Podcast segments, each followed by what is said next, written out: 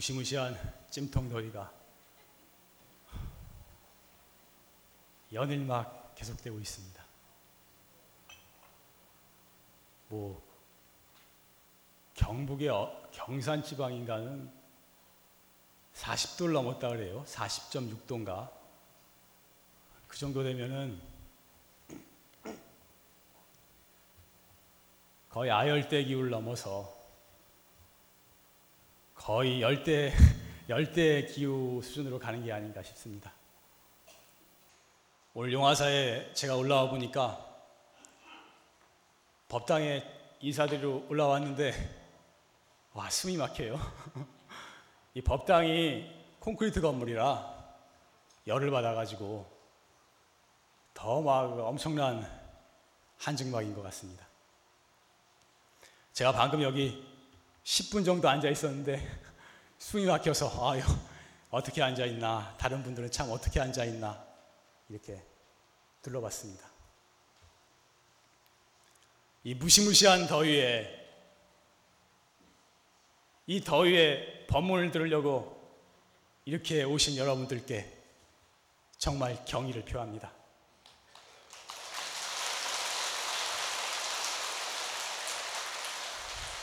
참 훌륭하시다는 생각이 들어요. 내가 만약에 나는 법사니까 할 수 없이 왔지만 내가 만약에 신도였으면 거의 거의 틀림없이 안 오지 않았을까 그렇게 생각을 합니다. 또 요즘이 또 휴가철이에요, 휴가철. 막 계곡에 산에 사람들 버글버글 합니다. 그리고 또 올림픽 시즌이 올림픽 시즌. 올림픽 보느라 여기 지금 진짜 나올 수가 없는 상황인데 참 용화사 신도들이 신심이 대단하다고 생각합니다.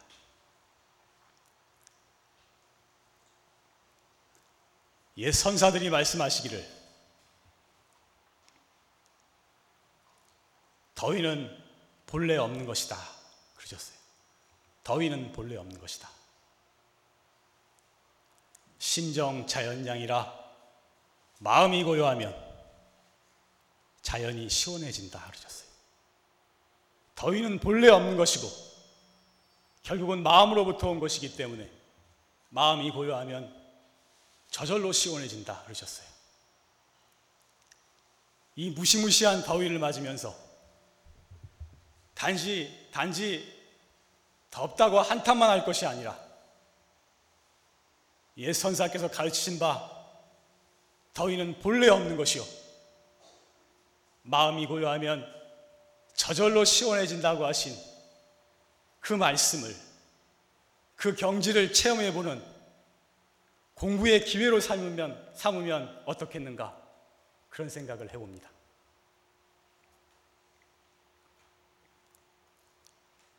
그래서 여러분들이 지금 당장 제 법문을 들으면서 온 정신을 다 집중해서 제 법문을 들음으로써 법문 듣는 도중에는 하나도 덥지 않았다라고 느낄 정도로 그래서 바로 이 순간에 더위는 본래 없는 것이요 마음이 고요하면 저절로 시원해진다고 하신 예수님들의 말씀을 체험해 보는 시간을 가지시기를 그렇게 되기를 바랍니다.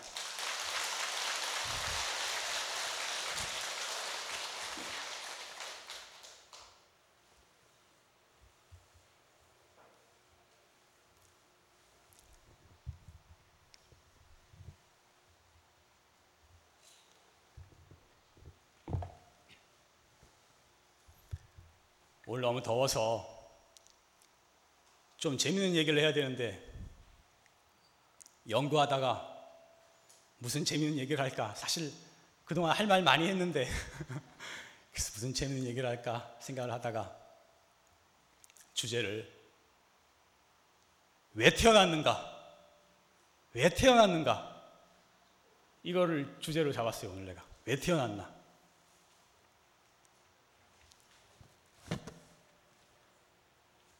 어떤 사람이 저에게 묻더라고요. 스님이 왜 태어났을까요? 이렇게 살아보고 고생하고 살아왔지만 왜 태어났는지 의미를 모르겠대요. 왜 태어났을까요? 저도 예전에는 그런 생각을 많이 했어요. 왜 태어났을까? 아, 사는 게, 사는 게 참 쉽지가 않잖아요. 저도 참 힘들었어요. 사실 예전에. 힘들었는데. 아예 안 태어났으면 하나도 괴롭지 않고 고생도 없을 것을. 왜 태어났을까? 그런 생각을 저도 예전에 많이 했습니다. 이제는 왜 태어났는지 조금 이유를 알 것 같은데 여러분들은 어떻게 생각하세요? 왜 태어난 것 같아요? 정답을 아시는 분? 왜 태어난 것 같아요? 왜? 에? 정답이 안 나오네. 왜 태어나는 것 같아요?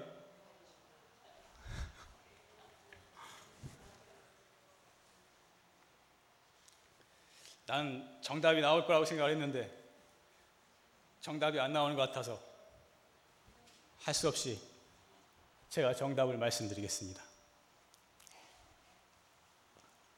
왜 태어났느냐? 공부하러 태어난 것입니다. 공부하러 태어난 거예요.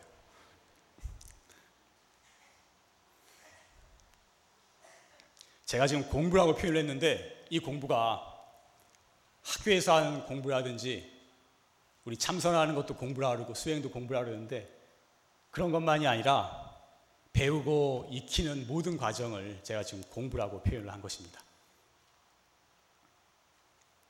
사실 인생은 체험학습의 장이에요. 체험학습. 체험학습하러 온 거예요. 우리가 농촌, 농촌을 머리로 아무리 생각해도 모르잖아요. 가서 농촌에서 일해봐야지 농촌을 알지. 절이 어떻게 사는지 아무리 머리로 생각해도 모르잖아요. 직접 가서 체험을 해봐야 알지. 사실 우리는 체험학습하러 겪어보기 위해서 태어난 것입니다. 이게 비유를 하자면 우리가 어학을 공부하는데 어학을 외국어를 공부하는데 책만 봐가지고 공부하면 공부가 잘 안 돼요. 그거 가지고는 안 됩니다. 이제 오디오로 테이프도 듣고 CD도 듣고 공부하면 좀 나요. 그거보다는 이제 비디오를 보면서 공부를 하면 더 좀 나요. 제일 좋은 방법은 뭐냐? 그 나라에 가서 직접 몸으로 부딪히면서 몸으로 부딪히면서 공부를 하는 것이 가장 좋은 방법인 것입니다. 마찬가지로 우리가 몸뚱이가 있어야 이 몸뚱이가 있어야 직접 부딪히면서 실감나게 공부를 할 수가 있는 것입니다. 체험하면서 자기의 것으로 공부를 할 수가 있는 것입니다. 만약에 우리가 이 몸뚱이를 발견하지 않고 영혼의 세계에만 계속 있다면 이, 이 실감이 안 나요. 실제 체험이 안 돼요. 체득이 안 되는 거예요. 그래서 이 실감나게 공부하기 위해서 우리가 태어난 거예요.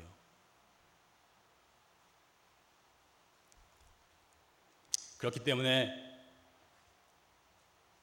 밥 먹는 것도 사실은 공부의 공부고 잠자는 것도 공부고 사랑하는 것도 공부고 돈 벌고 일하는 것도 사실은 다 공부의 과정인 것입니다.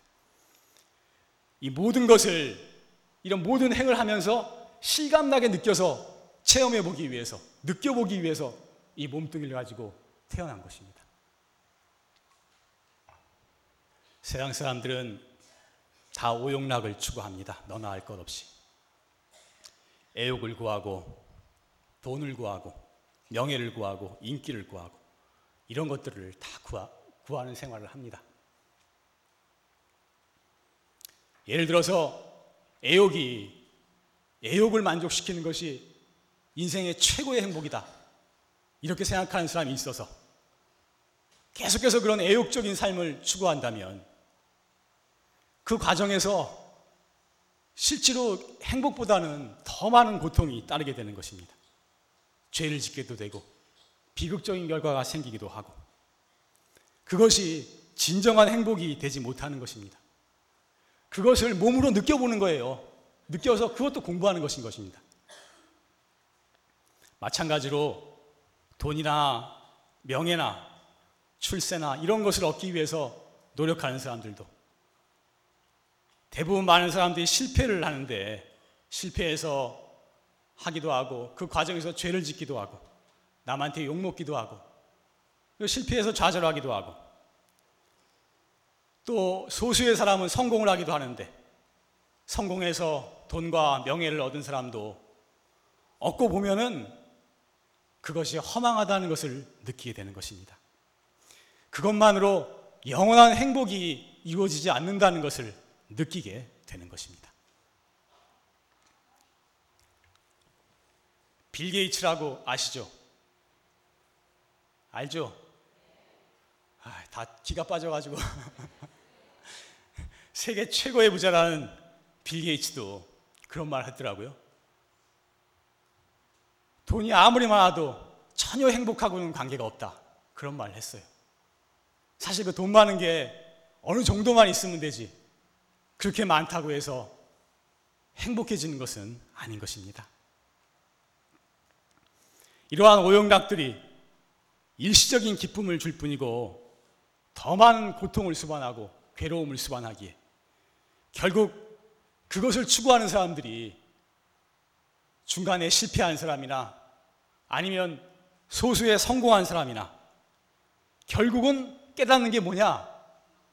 이러한 것을 추구하는 것만으로는 영원한 행복이, 영원한 문제가 해결되지 않는다는 것을 결국에는 깨닫게 되는 것입니다.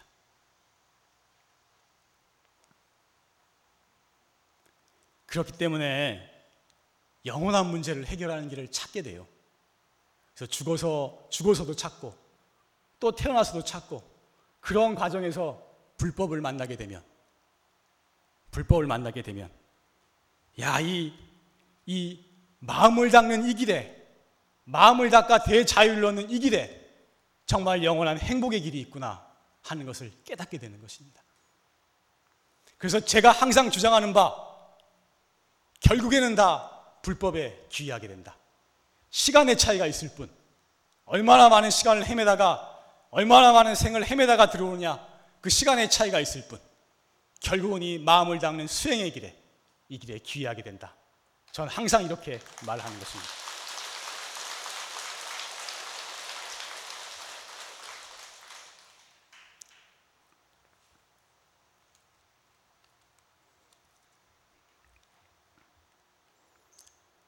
그런데 이 오용락의 미련을 집착을 버리는 일이 쉬운 일이 아닌 것입니다. 이 집착을 그냥 머리로 버려야지 애욕에 대한 미련, 명예에 대한 미련, 이 잘 먹고 잘 사는 데에 대한 미련 이런 거 머리로 버려야지.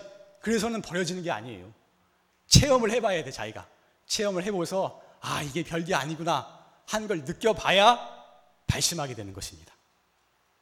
그래서 이 우리의 모든 행위 결국은 다 공부의 과정이고 사실은 다 공부라고 말할 수가 있는 것입니다. 그러니까 넓게 보면은 죄 짓고 슬퍼하고 괴로워하고 이런 것도 사실은 다 공부의 과정이에요. 느껴보는 거예요, 어떻게 보면. 예를 들어서 과식을 해보면, 과식을 하면은 배도 아프고 소화도 안 되고 훨씬 괴롭잖아요. 그러니까 과식을 하게 되면, 아, 이거 과식하면 안 되는구나 하고 느끼게 되잖아요. 그래서 다음부터는 과식을 안 하고 음식을 조절하게 되거든. 그러니까 과식한 것이 그, 그 자체로는 안 좋지만 그것을 함으로써 배우게 되는 것이거든요. 그러니까 우리가 때로는 잘못도 범하고 때로는 어리석은 행동도 할지라도 사실은 넓게 보면 그것이 다 공부의 과정인 것입니다. 진짜 영원한 길을 찾아가기 위한 공부의 과정인 것입니다.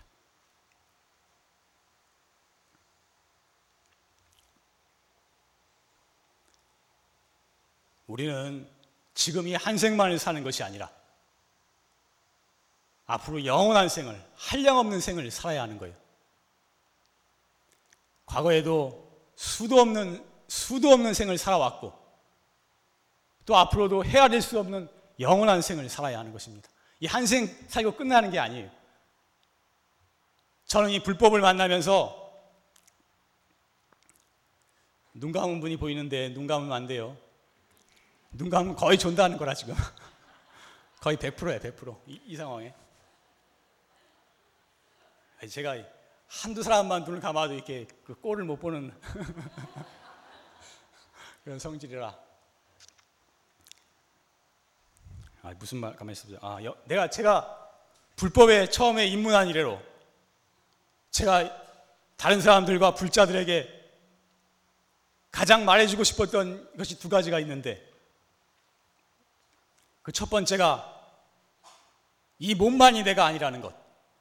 중생은 이거, 이것만을 나라고 생각하기 때문에 이것은 다 남이라고 생각하기 때문에 나와 남을 구별하고 이거는 잘 돼야 되고 대접받아야 되고 이 남은 어떻게 돼도 상관없고 이런 식으로 구분하지만 사실은 이것만이 내가 아니라 보이는 모든 사람이 다 나이고 모든 생명이 다 나라고 하신 그 부처님의 말씀을 그 모두가 다 나라는 것을 그것을 말해주고 싶었어요.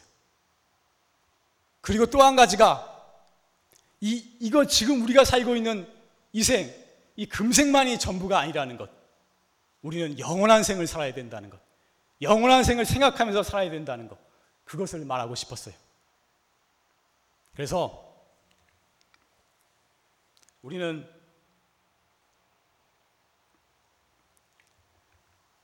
이 한 생만을 사는 것이 아니라 앞으로도 영원한 생을 살아야 하는 것입니다. 이 영원한 생의 입장에서 본다면 가장 중요한 것은 가장 획기적인 계기는 뭐냐? 뭐겠어요? 가장 획기적인 계기가 영원한 생에서 생각할 때는 이 불법 만난 게 가장 획기적인 계기가 되는 것입니다.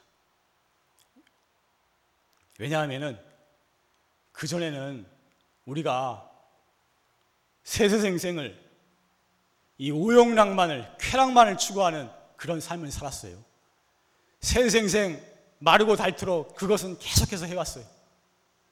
그러나 불법을 만남으로써 오용락을 단지 그 용락을 추구하는 것만이 아니라 그것을 버림으로써 오히려 대자유를 얻는 영원한 행복을 얻는 그러한 길로 완전히 새로운 길로 갈 수 있게 되는 결정적인 계기가 되게 되는 것입니다.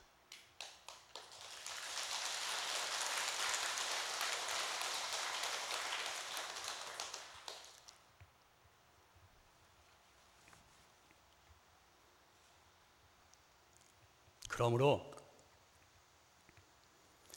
지금 이 한생, 이 금생만을 놓고 본다면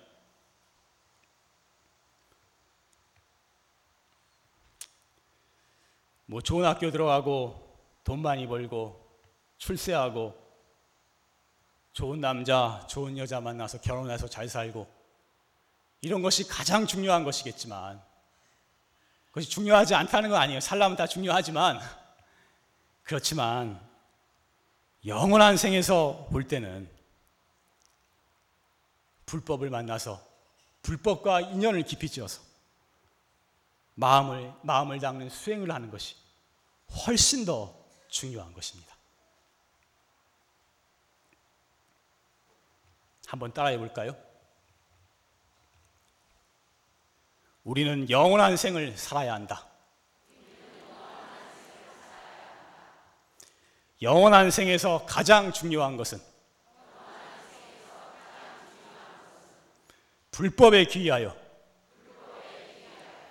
마음을 닦는 수행을 하는 것이다.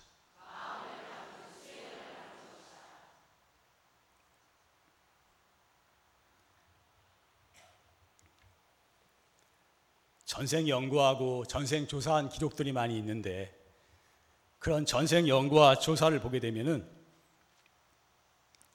어, 몇 가지 경향이 나타납니다.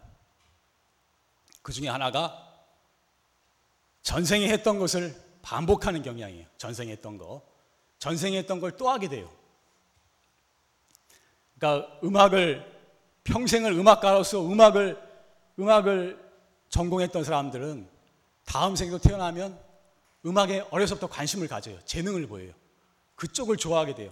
또 하게 돼요. 그쪽에 인연 있는 사람 만나서 또 그것을 하게 돼요. 그 다음 미술을 평생 했던 사람은 마찬가지로 미술을 또 하게 돼요. 문학을 하고 글쓰기를 잘했던 사람은 다음 생에 또 문학의 재주를 보여 또 하게 돼요. 뭐 바둑을 하고 운동을 하고 뭐 이런 것 같은 한 가지를 아주 잘했던 사람은 다음 생에 또 또 하게 돼요. 그것을 소질을 보이 그것에 또 관심이 가게 돼요. 또 하게 돼요. 그래서 우리가 여러 생에 걸쳐서 한 가지 길을 계속해서 나가게 되면은 한 가지 길을 계속해서 나가게 되면은 한 분야에 있어서 그 분야에 있어서 대가가 되게 되는 것입니다. 그래서 태어날 때부터 똑같이 가르쳐도 남다른 재능을 가진 사람이 있어요. 아주 크게 되는 사람은 타고난 재능이 있기 때문입니다. 남다른 재주가 재능이 있기 때문이에요. 그러한 남다른 재능을 왜 생겼느냐? 누가 준 것이 아니고 하나님이 준 것도 아니고 부처님이 준 것도 아니고 자기가 여러 생에 걸쳐서 그것을 했기 때문에 관심을 가지고 노력했기 때문에 그 재능을 받아나게 되는 것입니다. 참선도 마찬가지예요. 참선도 옛 선사들 조사스님들 보면은 얼마 얼마 하지도 않았어. 얼마 하지도 않았는데 확철대오하고 견성하고 그랬어요. 우리 조실 스님도 23살에 견성하셨다고 그러죠. 23살에. 그렇게 오래 하지도 않았어요. 근데 어떻게 그런 일이 있을 수 있는가? 그것은 결국은 전생에 엄청나게 했기 때문입니다. 전생에 엄청나게, 엄청나게 참선 수행을, 수행을 했기 때문에 그것을 다 받아 가지고 온 거예요. 그렇기 때문에 금방 돌을 깨치는 이런 일들이 생겨나게 되는 것입니다. 우리가 지독하게 참선해도 안 된다. 아, 여태까지 수많은 생활을 안 해왔는데 갑자기 하려 그러면 잘 안 되는 것이 당연한 것입니다. 그러므로 우리는 습관을 잘 들여야 되는 거예요. 절에 자주 나오고 기도도 열심히 하고 그 참선도 많이 하고 이렇게 자꾸 습관을 들여놓으면은 다음 생에도 또 불법과 인연이 지고 또 참선법에 관심을 가지게 되고 또 이, 이 수행하는 도량을 만나서 참선 수행을 또 계속하게 되는 것입니다.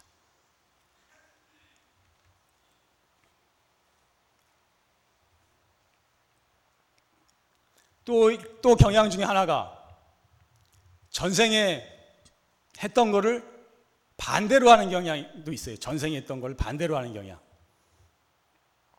전생에 했던 걸 왜 반대로 하냐면은 전생에 잘못했기 때문에 자기가 잘못한 부분을 그 부분을 반성하고 더 잘하려는 경향이 있어요. 이건 아주 좀 그 남다른 예를 하나 들자면 예를 들어서 우리가 이제 일제 합방이 될 때 그때 이제 일, 일제 식민지 될 때 뭐 을사오적이라고 해서 매국노라고 그때 비난을 받았던 사람들이 있어요. 그런 사람들 알죠? 뭐 이름은 내가 직접 말 안 하겠지만 그 사람들은 매국 역적이라고 엄청나게 국민들한테 욕을 먹었고 죽어서도 엄청나게 욕을 먹고 자손들도 그 조상 묘를 다 파버리고 막 그렇게 됐거든요. 그럼 그런 사람들은 어떻게 되느냐? 죽어서 너무너무 욕을 먹는데 그게 한이 돼요. 자기들도 잘못했지만 이 국가의 운도 좀 그래서 그렇게 된 건데 너무 매국 역적으로 몰리니까 너무너무 한이 되고 이 마음이 괴로워서 이 사람들은 거꾸로 원을 세워요. 내가 이 매국 역적으로 몰렸는데 다음에 나라가 어려울 때는 내가 태어나서 이 목숨을 바침으로써 국가에 충신이 돼서 이 나의 그 명예를 회복하겠다고 이렇게 원을 세우게 되는 거예요. 그래서 그런 사람이 또 원을 세서 태어나면 국가에 충신이 될 수도 있는 거예요. 매국의 역적이었던 사람이 또 충신으로 태어날 수도 있는 거예요. 예를 들어서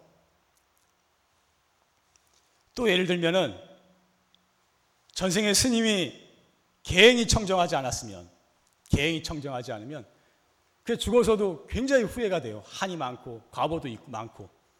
그래서 그걸 굉장히 후회하기 때문에 또 거꾸로 발언을 해요. 하, 내가 다음 생에 태어나면 반드시 계행을 잘 지키는 청정한 스님이 되겠다고 이렇게 발언을 합니다. 그 마음에 발언을 꽉 가지고 오게 되면 그 사람이 오히려 다음 생에는 계행을 잘 지키는 청정 율사가 되기도 하는 것입니다.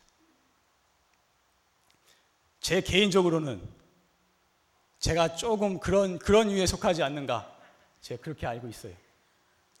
제 전생에 계행이 청정하지 못했기 때문에 그 정을 그게 한이 돼서 그 원력을 세워 그 원력으로 왔기 때문에 어려서 어려서부터 계율을 지키는 법을 만나고 그래서 계율을 중시하는 사상을 가지게 된 게 아닌가 저는 그렇게 생각하고 있습니다.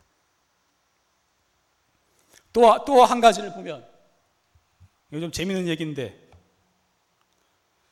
또 한 가지는 어떤 게 있냐면 불교를 비방하던 사람은 지금 불교를 엄청나게 욕하던 사람들은 다음 생에 거꾸로 불교를 포기하겠다고 나설 수가 있어요. 왜냐? 그런 사람 많잖아요. 지금 뭐 그 다른 종교 사람 많잖아. 미신이라 그러고 우상숭배라 그러고 사탄이라 그러고 뭣도 모르고 골라요. 불교 불법이 어떤 것이 어떤 종교인지 얼마나 위대한 가르침인지 전혀 알지도 못하면서 그러는데 그런 사람들도 죽고 나면 다 알게 되는 것입니다. 이 불법이 얼마나 위대한 법인지, 이 마음을 닦는 이 수행이 얼마나 중요한 것인지를 알게 되는 것입니다. 그래서 그, 그 함부로 말한 과보를 받게 되고 죽어서 크게 후회하게 되는 거예요. 그런 사람은 또 거꾸로 원을 세우기를 내가 불법을 비방했으니까 다음 생에는 그것을 갚기 위해서 불교를 포교하기로 그렇게 원력을 세우고 태어나요.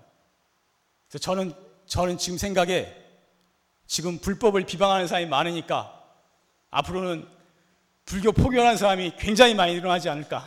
저는 그런 생각을 가지고 있습니다.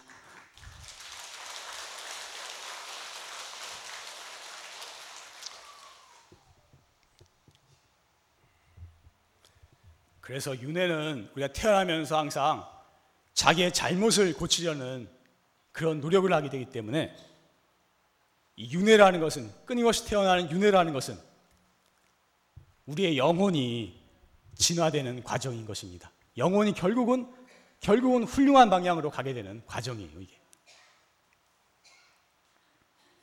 그래서 미국의 지나 서미나리 박사라는 사람이 미국의 위스콘신 대학의 심리학 박사인데 이 사람이 그 20세기 최고의 영능력자라는 에드가 케이시와와 함께 전생에 대한 수많은 연구를 진행했어요. 수많은 조사를 하고 많은 자료를 수집하고 인터뷰를 하고 그랬는데 이 사람이 내린 결론이 뭐냐면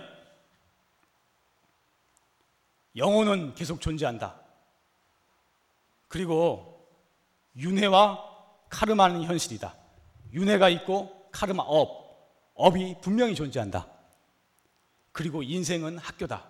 이렇게 결론을 내렸어요. 이 사람하고 나, 내가 이렇게 생각하고 있었는데 이 사람이 결론을 내렸더라고. 그래요. 또, 또 결론이 뭐냐면 자연계의 생명체가 진화하듯이, 생명체가 다 진화하거든요. 진화하듯이 영혼도 연속적인 환생을 하고 카르마의 법칙에 의해서 계속해서 진화한다. 라는 말을 했어요.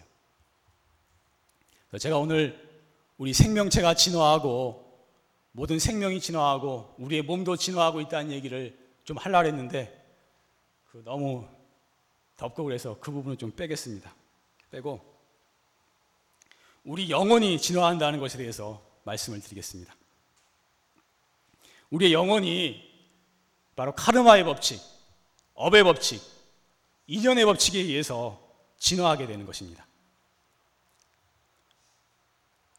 업의 법칙, 인과의 법칙이라는 것이 뭐냐 하면은 남에게 한 것이 그대로 나에게 다 되돌아온다는 거예요.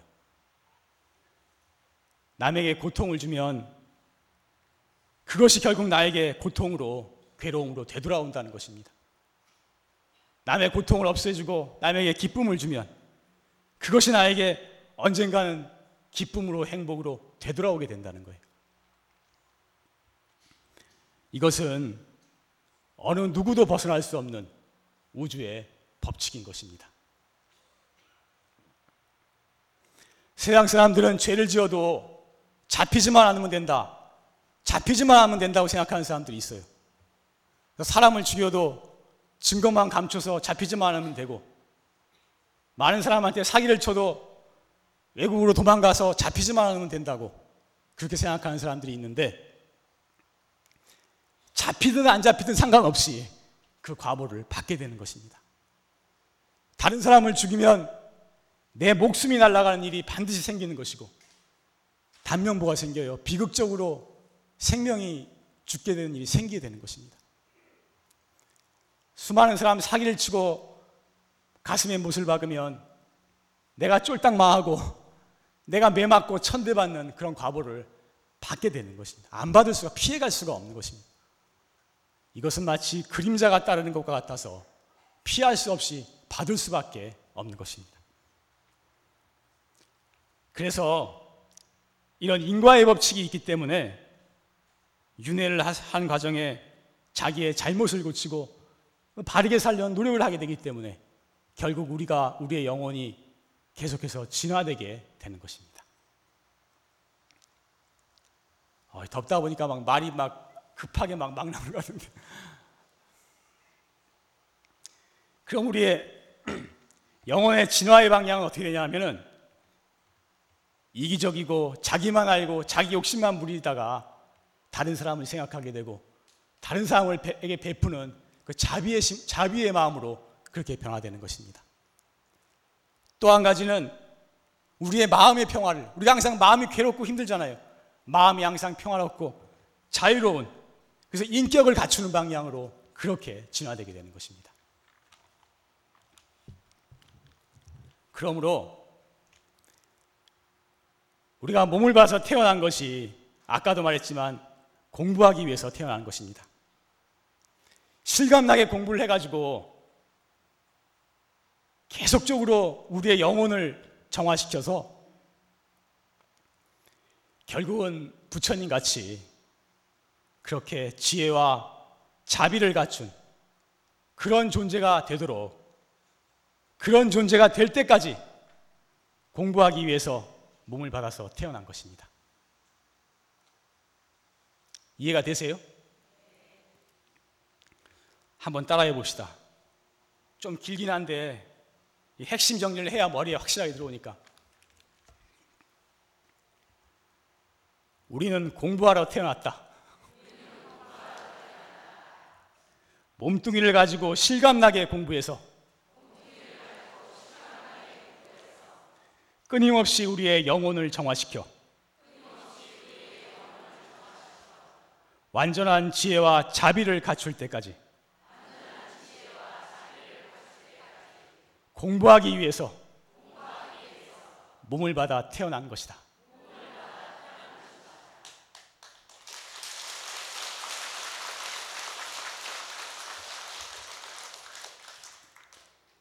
이것이 우리가 태어난 목적입니다. 이해가 되시죠?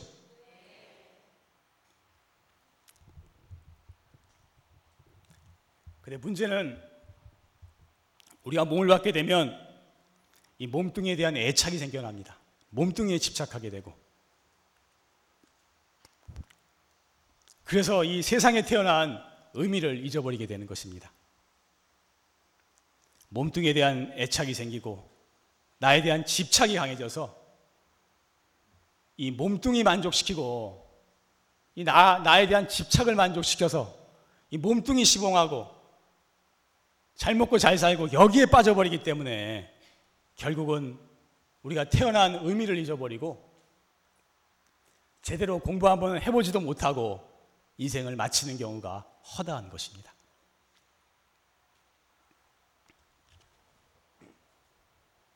제가 알기로는 신심 있는 불자들은 태어날 때 많은 분들이 출가하겠다고 그렇게 원을 세고 태어납니다.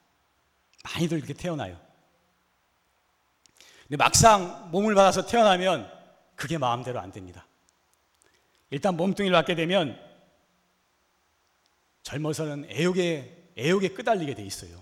애욕에 끄달리고 주의 인연에 끄달리게 되고 마음에 결단을 내지 못하고 또 출가하러 갔다가도 실패하고 돌아오게 되고 출가하러 왔다가 실패한 사람이 훨씬 많아요. 실패하러 돌아가게 되고 그래서 결국 출가하지 못하면 죽어서는 또 엄청나게 후회를 하는 것입니다.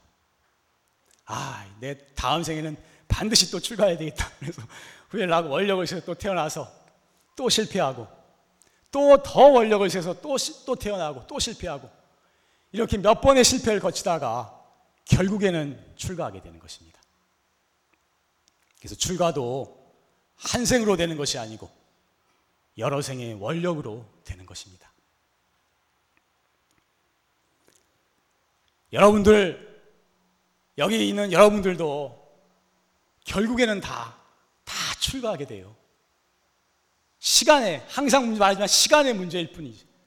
금생에 출가하느냐, 아니면 다음 생에 하느냐, 삼생 후에 하느냐, 열생 후에 하느냐, 백생, 오백생 후에 하느냐, 그 시간의 차이가 있을 뿐. 결국은 다 출가하게 됩니다. 이 용화사 정법도량의 인연을 맺은 공덕으로 이 무더운 날에 이 땀을 뻘뻘 흘리면서 법문을 들은 그 인연 공덕으로 결국에는 다 출가하게 되는 것입니다.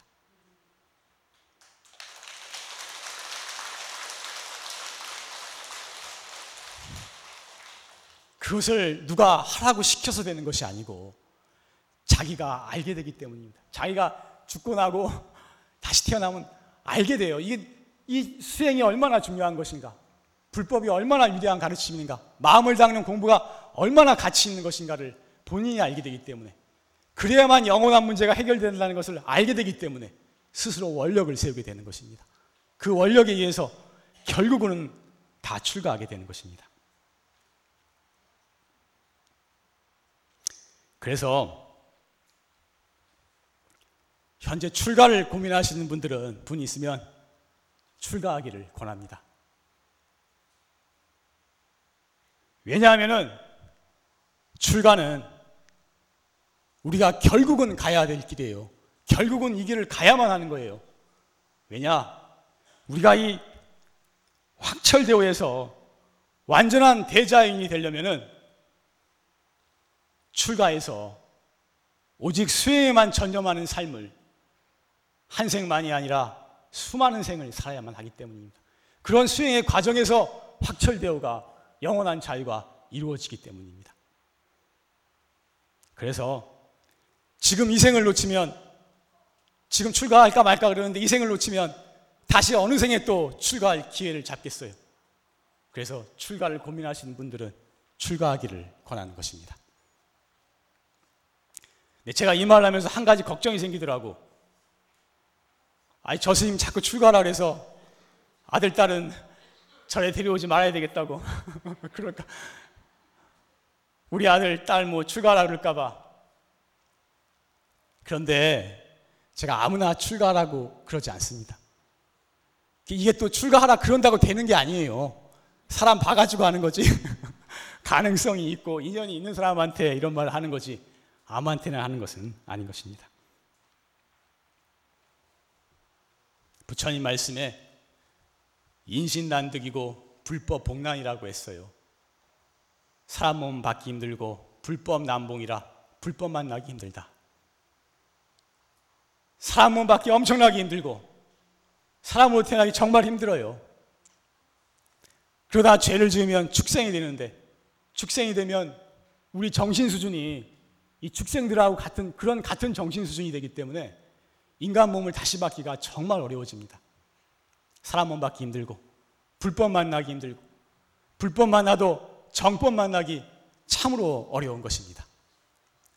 그래서 우리가 불법 만나고 아, 사람 몸 받고 불법 만나고 이 정법을 만났을 때 이게가 영원한 생으로 보면 절호의 기회인 것입니다. 우리의 완전히 이 정신 세계가 완전히 달라질 수 있는 절호의 기회인 것입니다. 이 한 생을 잘 삶으로써 영원한 생을 영원한 행복을 세생생 얻을 수 있는 절호의 기회인 것입니다. 그래서 우리는 이 생을 놓치면 안 돼요. 이, 이 몸뚱이 있을 때, 살았을 때, 나이가 좀 들었더라도 기회를 놓치지 말고 열심히 살아야 되는 것입니다. 열심히 공부해야 되는 것입니다.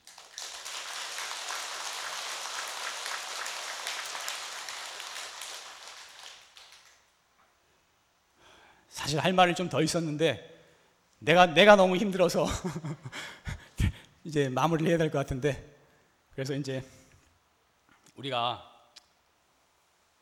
특히 제가 항상 강조하는 것은 다른 사람들한테 베풀면서 살고 남에게 베푼 것이 다 나에게 되돌아오기에 베풀면서 살고 청정한 계율을 지키도록 노력하고 내가 세상에 세상에 이 음란하고 욕심부리고 죄짓고 거짓말하고 이런 구덩이 속에서 나는 청정한 삶을 살려고 노력하고 그리고 이 가장 중요한 공부 중의 공부인 이 활구 참선법 참선법에 습관이라도 들이도록 그렇게 노력해서 산다면은 우리가 태어난 의미를 태어난 목적을 정말 제대로 달성하고 가지 않을까 그런 생각을 해봅니다. 네, 마치겠습니다.